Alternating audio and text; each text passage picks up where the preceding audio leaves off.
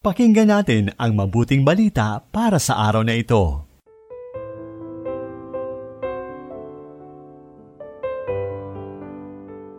Mapagpalang araw ng Webes mga kapatid kay Kristo. Purihin natin ang Diyos na patuloy na nagmamahal at kumakalinga sa lahat. Matutunghayan natin ito sa Ebanghelyo ayon kay San Marco, Kabanata 7, talata 24 hanggang 30.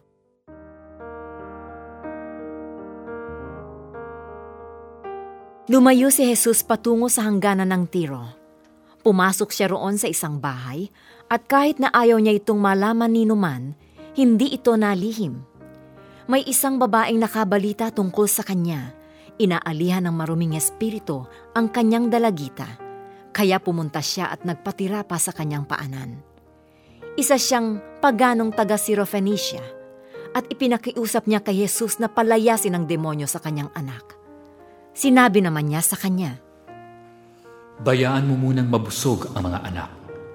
Hindi tama na kunin ang tinapay sa mga bata at itapon ito sa mga tuta. Sumagot ang babae, Totoo nga ginoo, pero kinakain ng mga tuta sa ilalim ng mesa ang mga nalalaglag mula sa mga bata. At sinabi sa kanya ni Jesus, Dahil sa sinabi mong ito, lumabas na sa iyong anak na babae ang demonyo. Kaya umuwi na ang babae at nakita niya ang bata na nakahiga sa kama. Lumabas na nga ang demonyo! Ibinahagi ni Brother Russell Matthew Patolot ng Society of St. Paul ang pagninilay natin sa Ebanghelyo. Kadalasan nating naririnig na kasabihang Pilipino ay ang mga katagang may awa ang Diyos.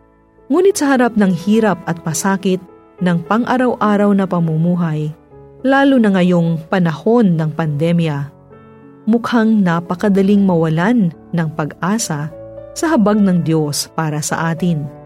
Ganitong ganito ang naranasan ng ina sa Ebanghelyo ngayon.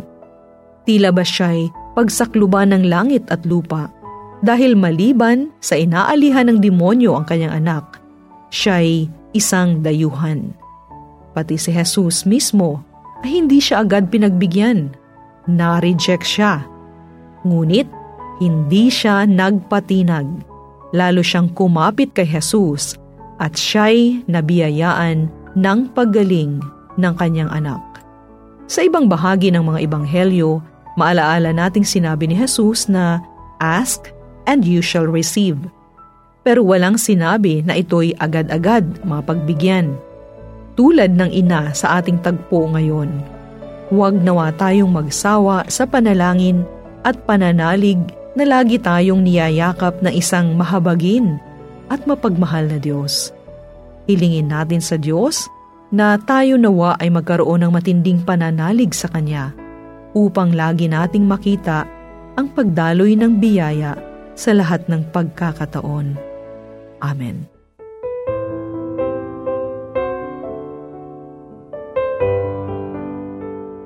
Inyong napakinggan ang mabuting balita para sa araw na ito. Hatid sa inyo ng Pauline's Radio.